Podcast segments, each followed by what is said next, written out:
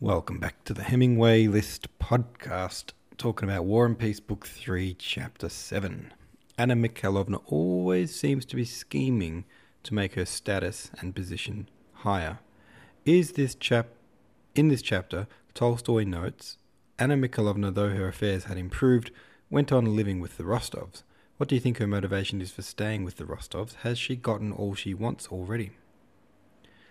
And how does this chapter show the difference in understanding of war between the men on the lines and the families back home? Down to Earth says, This is chapter 6, not 7, correct? Yes, you are correct. I accidentally wrote chapter 7 in the discussion forum. This is actually chapter 6. I'll admit I'm having some. I'm having a difficult time following who is who in this book, and this is my first time reading it. I feel like I need a character summary that updates after each chapter. Rostov is the one who ran away and injured his arm. Yes, that's right. I find it interesting that he has been promoted. I would guess that no one really knew how he was injured and why, but assumed he acted in a proper manner during the battle. Correct, that is young Nikolai Rostov that went and uh, got his arm hurt. Big Blue Banana says, Yep, that's Nikolai, the one who was horrified at the battle on the bridge and then injured his arm. Beard and Glasses 1994 said, Doesn't help that there are two Nikolais. Yeah, there's Old Man Bolkonsky, that's Prince Andrei's father, the grumpy old man, Prince Princess Mary's father as well. Um, yep, that's Nikolai. Uh, and then there's Nikolai Rostov. And there's a lot of Rostovs. There's Rostov Natasha Rostova. There's Vera Rostova, the older sister. Nikolai is the older brother. He's the one at the war. Petya Rostov is the little brother. He's at home. Um, there's the mother, Countess Rostova. I can't remember her name, her first name, the Countess, though. Um, and is there another one? Sonia? Sonia, the cousin, who lives there as well. Twisted Every Way says Anna Mikhailovna is just an old busybody with nothing to do, so she lives to be around a big, loves to be around a big, bustling rich family so she can be involved in some family drama and politics, as evidenced by her scheme to tell the Countess about the letter. She was practically giddy at setting up the hints, finally telling the Countess, and then informing the Count like she did him a grand favour. I have no doubt that something or another will come up and she'll need more money, or the Rostov's connections. I can imagine how cherished a letter from someone off at war would be. Hopefully, the money finds its way to Nikolai. I think um, you're right about her just wanting to be around. I think the, the Rostovs are a very influential family, and they're in the middle, you know, of all these. Uh, they're, connected to all these other very influential families. Um, so I think she's finding it as a good position for herself to maintain her connections among all the aristocracy. Ripster66 says, I do believe this is chapter 6. It is. Sorry for that. For me, this chapter really put a context in Nicholas and his up- upbringing. Remember how he couldn't fathom being shot at during combat. He has known nothing but love and privilege all his life. His mother clearly adores him and spoiled him, and now he's thoroughly unprepared for the life of a soldier. He seems to have managed a promotion, though I wonder how he'll fare in this new role. Anna Mikhailovna is not going to walk away from a good situation if she doesn't have to. She's going to make herself useful, stay in the centre of things, and maybe continue to wrangle some money or social connections for herself and her son. Yeah, exactly right. Uh, I love how Nicholas's letter is interpreted. He doesn't say much about his own experience in battle, understandably, since he was injured almost immediately, but his mother interprets that as humility. She reads between the lines and gets a very different picture than what actually happened. Reminds me of a modern day miscommunication via text. Lol. I liked how the more she read it, the more she found evidence of what a great kid he is. More and more as she read it. I thought it was really funny. Snapback Kid says, I have to say that one of my favourite things about the writing style in War and Peace are the final lines for a lot of the chapters read so far. It can make either make me super excited or dreaded what's to come. Maybe it's a pessimist in me, but I can't help but worry that all that love and all that money isn't going to reach Nikolai. I like um, that as well, the way that he leaves every chapter on a bit of a cliffhanger. He, he makes you want more at the end of every chapter. It's very effective. Haruki says, I found the description of the Countess's love for Nikolai to be one of the most accurate and moving descriptions of a mother's love for her child. I have similar thoughts about my own son all the time. She seems like a kind mother. Too bad that her tenderness seems to stop at Vera. yeah, Vera. Vera's a funny one. Um, I was reading about Vera before. Who made a comment about Vera?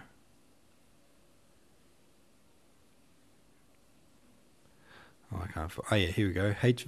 Henvogaria says, I like to read Shmoop's study guide after each chapter before I jump on him. On here, sorry. On this chapter, it discussed how everyone was overwhelmed with excitement except for Vera, who is like some kind of robot watching humans expressing feelings. I laughed out loud reading that, picturing the scene in my head.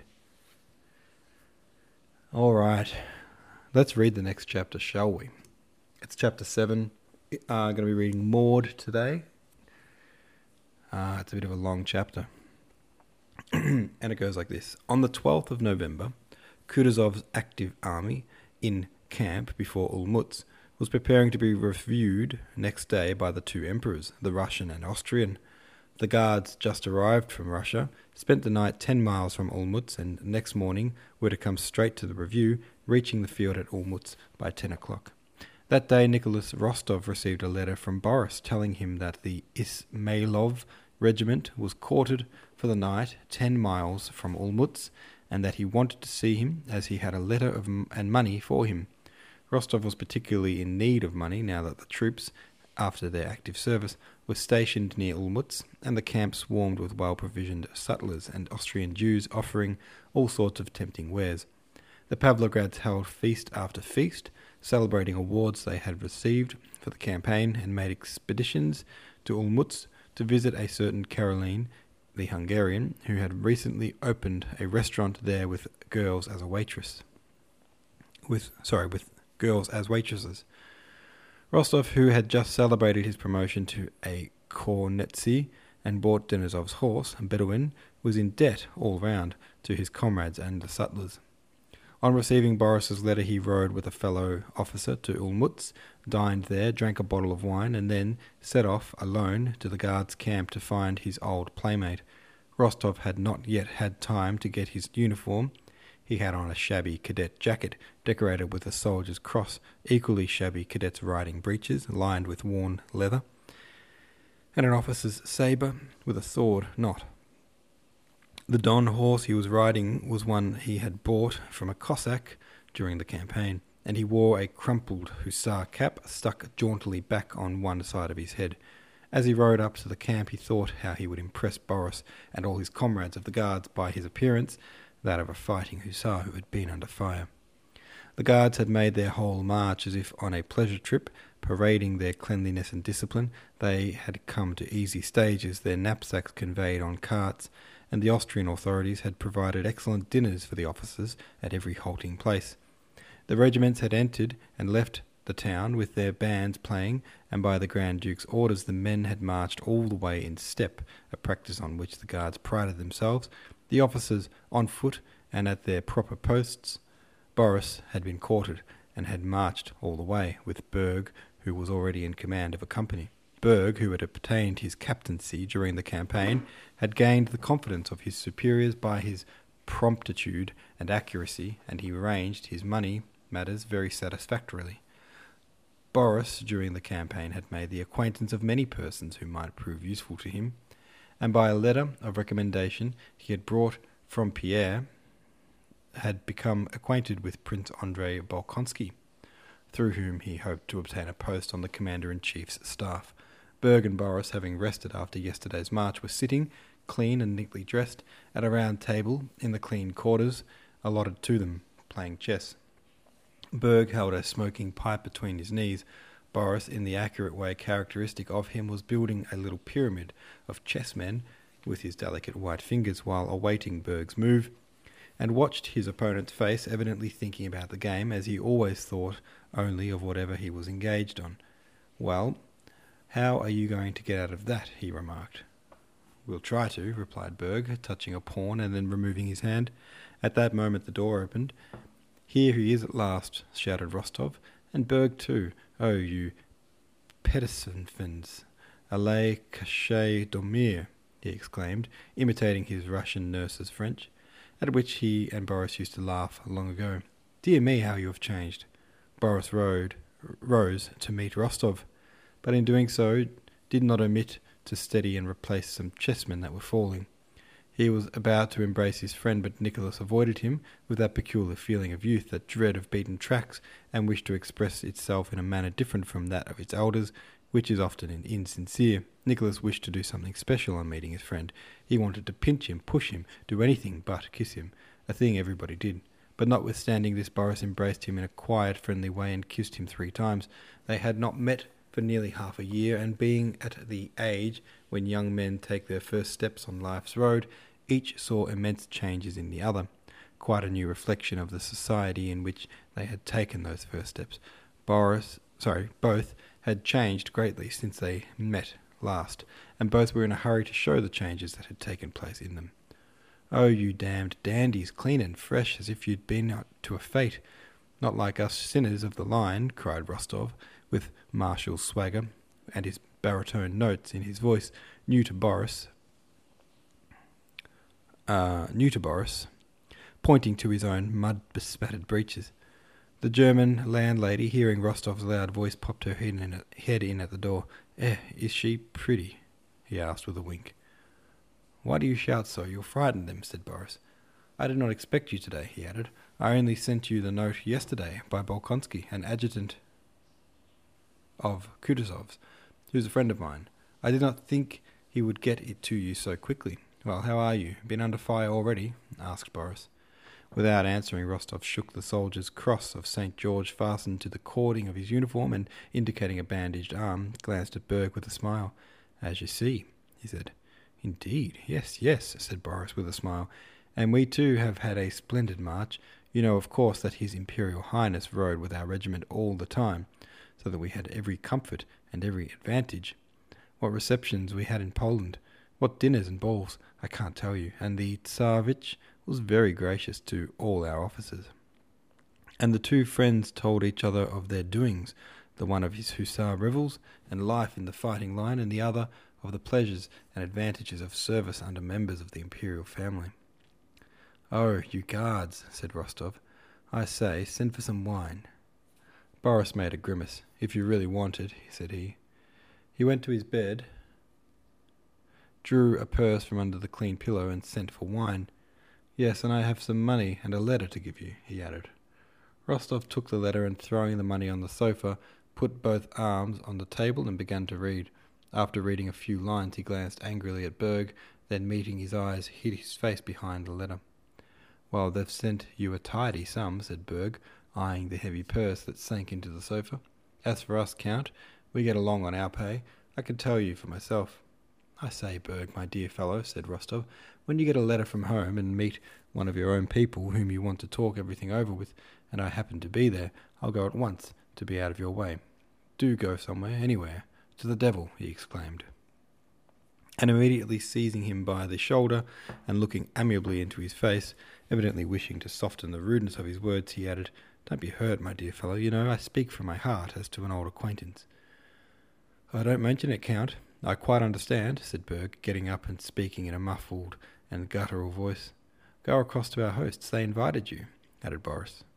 Berg put on the cleanest of coats, without a spot or speck of dust, stood before a looking glass and brushed, excuse me, and brushed his hair on his temples upwards, in the way affected by the Emperor Alexander, and having assured himself from the way Rostov looked at, at looked it that his coat had been noticed, left the room with a pleasant smile. Oh dear, what a beast I am, muttered Rostov as he read the letter. Why? Oh, what a pig I am, not to have written and have given them such a fright. Oh, what a pig I am, he repeated, flushing suddenly. Well, have you sent Gabriel for some wine? All right, let's have some.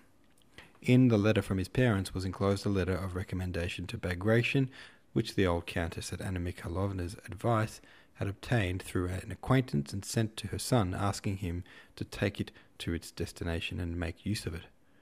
What nonsense! Much I need it, said Rostov, throwing the letter under the table. Why have you thrown that away? asked Boris. It is some letter of recommendation. What the devil do I want it for? Why, what the devil? said Boris, picking it up and reading the address. This letter would be of great use to you. I want nothing, and I won't be anyone's adjutant. Why not? inquired Boris. It's a lackey's job. You are still the same diplomatist, diplomatist, but that's not the point. Come, how are you? asked Rostov. Well, as you see, so far everything's all right, but I confess I should much like to be an adjutant and not remain at the front. Why? Because when once a man starts on military service, he should try to make as successful a career of it as possible. Oh, that's it, said Rostov, evidently thinking of something else. He looked intently and inquiringly into his friend's eyes, evidently trying in vain to find the answer to some question. Old Gabriel brought in some wine. Shouldn't we now send for Berg? asked Boris. He would drink with you. I can't. Well, send for him. And how do you get on with that German? asked Rostov, with a contemptuous smile. He is a very, very nice, honest, and pleasant fellow, answered Boris. Again Rostov looked intently into Boris's eyes and sighed. Berg returned, and over the bottle of wine conversation between the three officers became animated. The guardsmen told Rostov of their march and how they had been mu- made much of in Russia, Poland, and abroad. They spoke of the sayings and doings of their commander, the Grand Duke, and told stories of his kindness and irascibility.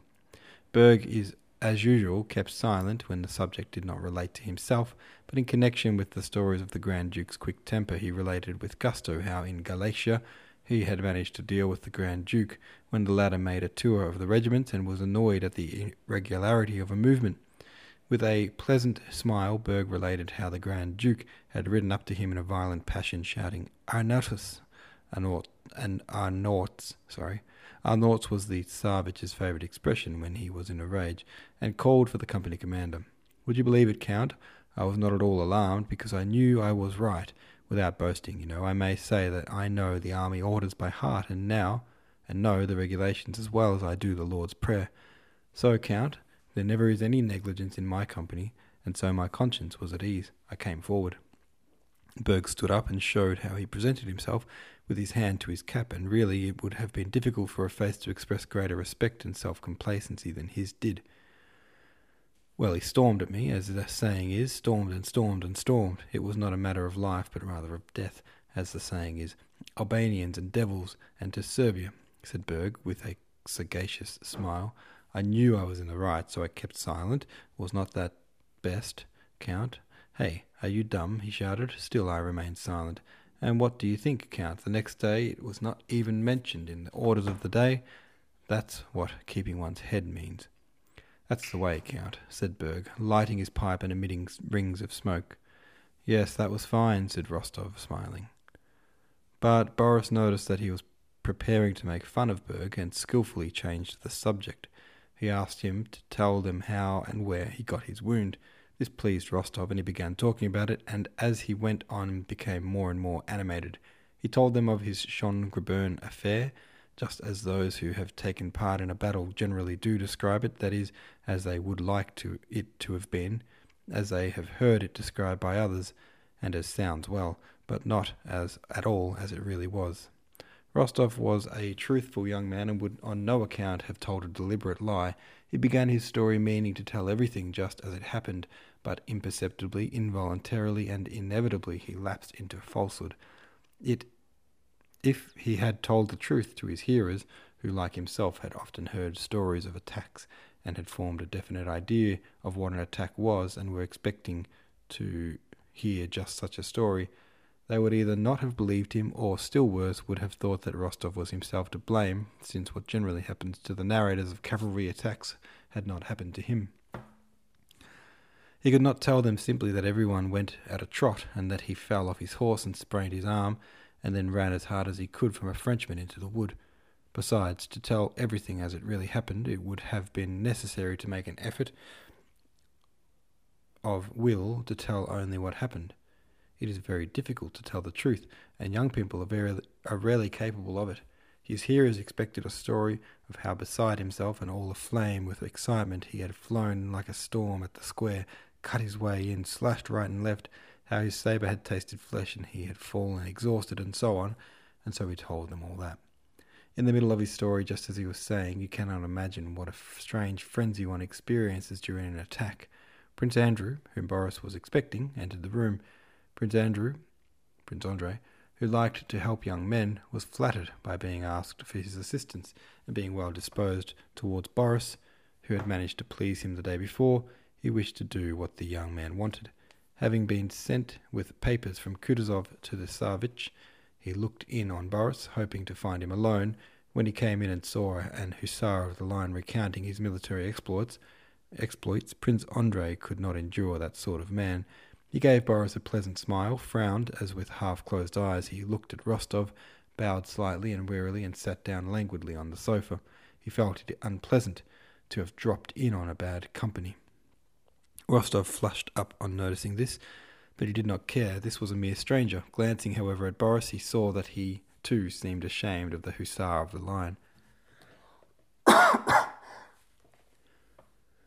In spite of Prince Andrei's disagreeable, ironical tone, in spite of the contempt with which Rostov, from his fighting army point of view, regarded all these little adjutants on the staff, of whom the newcomer was evidently one, Rostov felt confused, blushed, and became silent. Boris inquired what news there might be on the staff, and what, without indiscretion, one might ask about our plans. We shall probably advance, replied Bolkonsky, evidently reluctant to say more in the presence of a stranger. Berg, look, Berg took the opportunity to ask, with great politeness, whether, as was rumoured, the allowance of forage money to captains and companies would be doubled. To this Prince Andrei answered with a smile that he could give no opinion on such an important government order, and Berg laughed gaily. As to your business, Prince Andrei continued, addressing Boris, we will talk of it later and he looked around at Rostov. Come to me after the review, and we will do what is possible. And having glanced around the room, Prince Andrei turned to Rostov, whose state of unconquerable childish embarrassment now changing to anger he did not condescend to notice, and said, I think you were talking of the Schön-Grabern affair. Were you there? I was there, said Rostov angrily, as if intending to insult the aide de camp. Bolkonsky noticed the hussar's state of mind, and it amused him. With a slightly contemptuous smile, he said, Yes, there are many stories now told about that affair. Yes, stories, repeated Rostov loudly, looking with eyes suddenly grown furious, now at Boris, now at Bolkonsky. Yes, many stories, but our stories are the stories of men who have been under the enemy's fire. Our stories have some weight, not like the stories of those fellows on the staff who get rewards without doing anything. Of whom you imagine me to be one, said Prince Andrei with a quiet and particularly particularly amiable smile. A strange feeling of exasperation and yet of respect for this man's self possession mingled at that moment in Rostov's soul. I'm not talking about you, he said. I don't know you, and frankly, I don't want to. I'm speaking of the staff in general.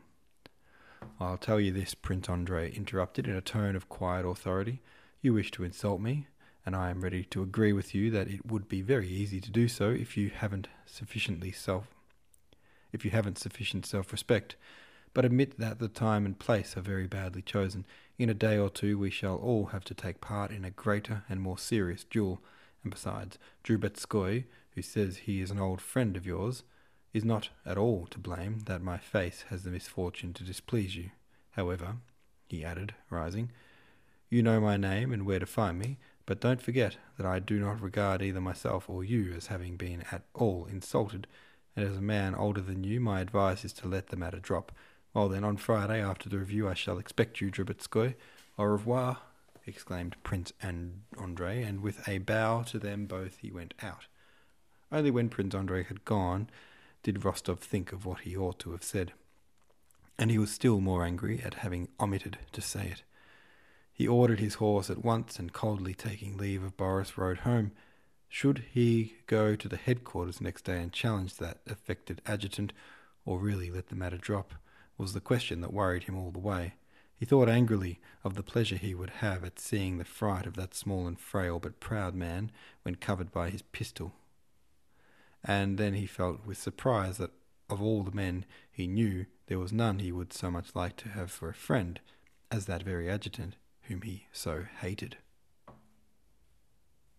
All right, there we go. There's another chapter down. I love that last line he hates him so bad, and then at the same time he realizes that of all the people here, he most wants him as a friend. Damn, that's cool.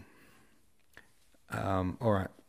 Have your say about that chapter over at the subreddit. Thank you for listening, and I will see you tomorrow.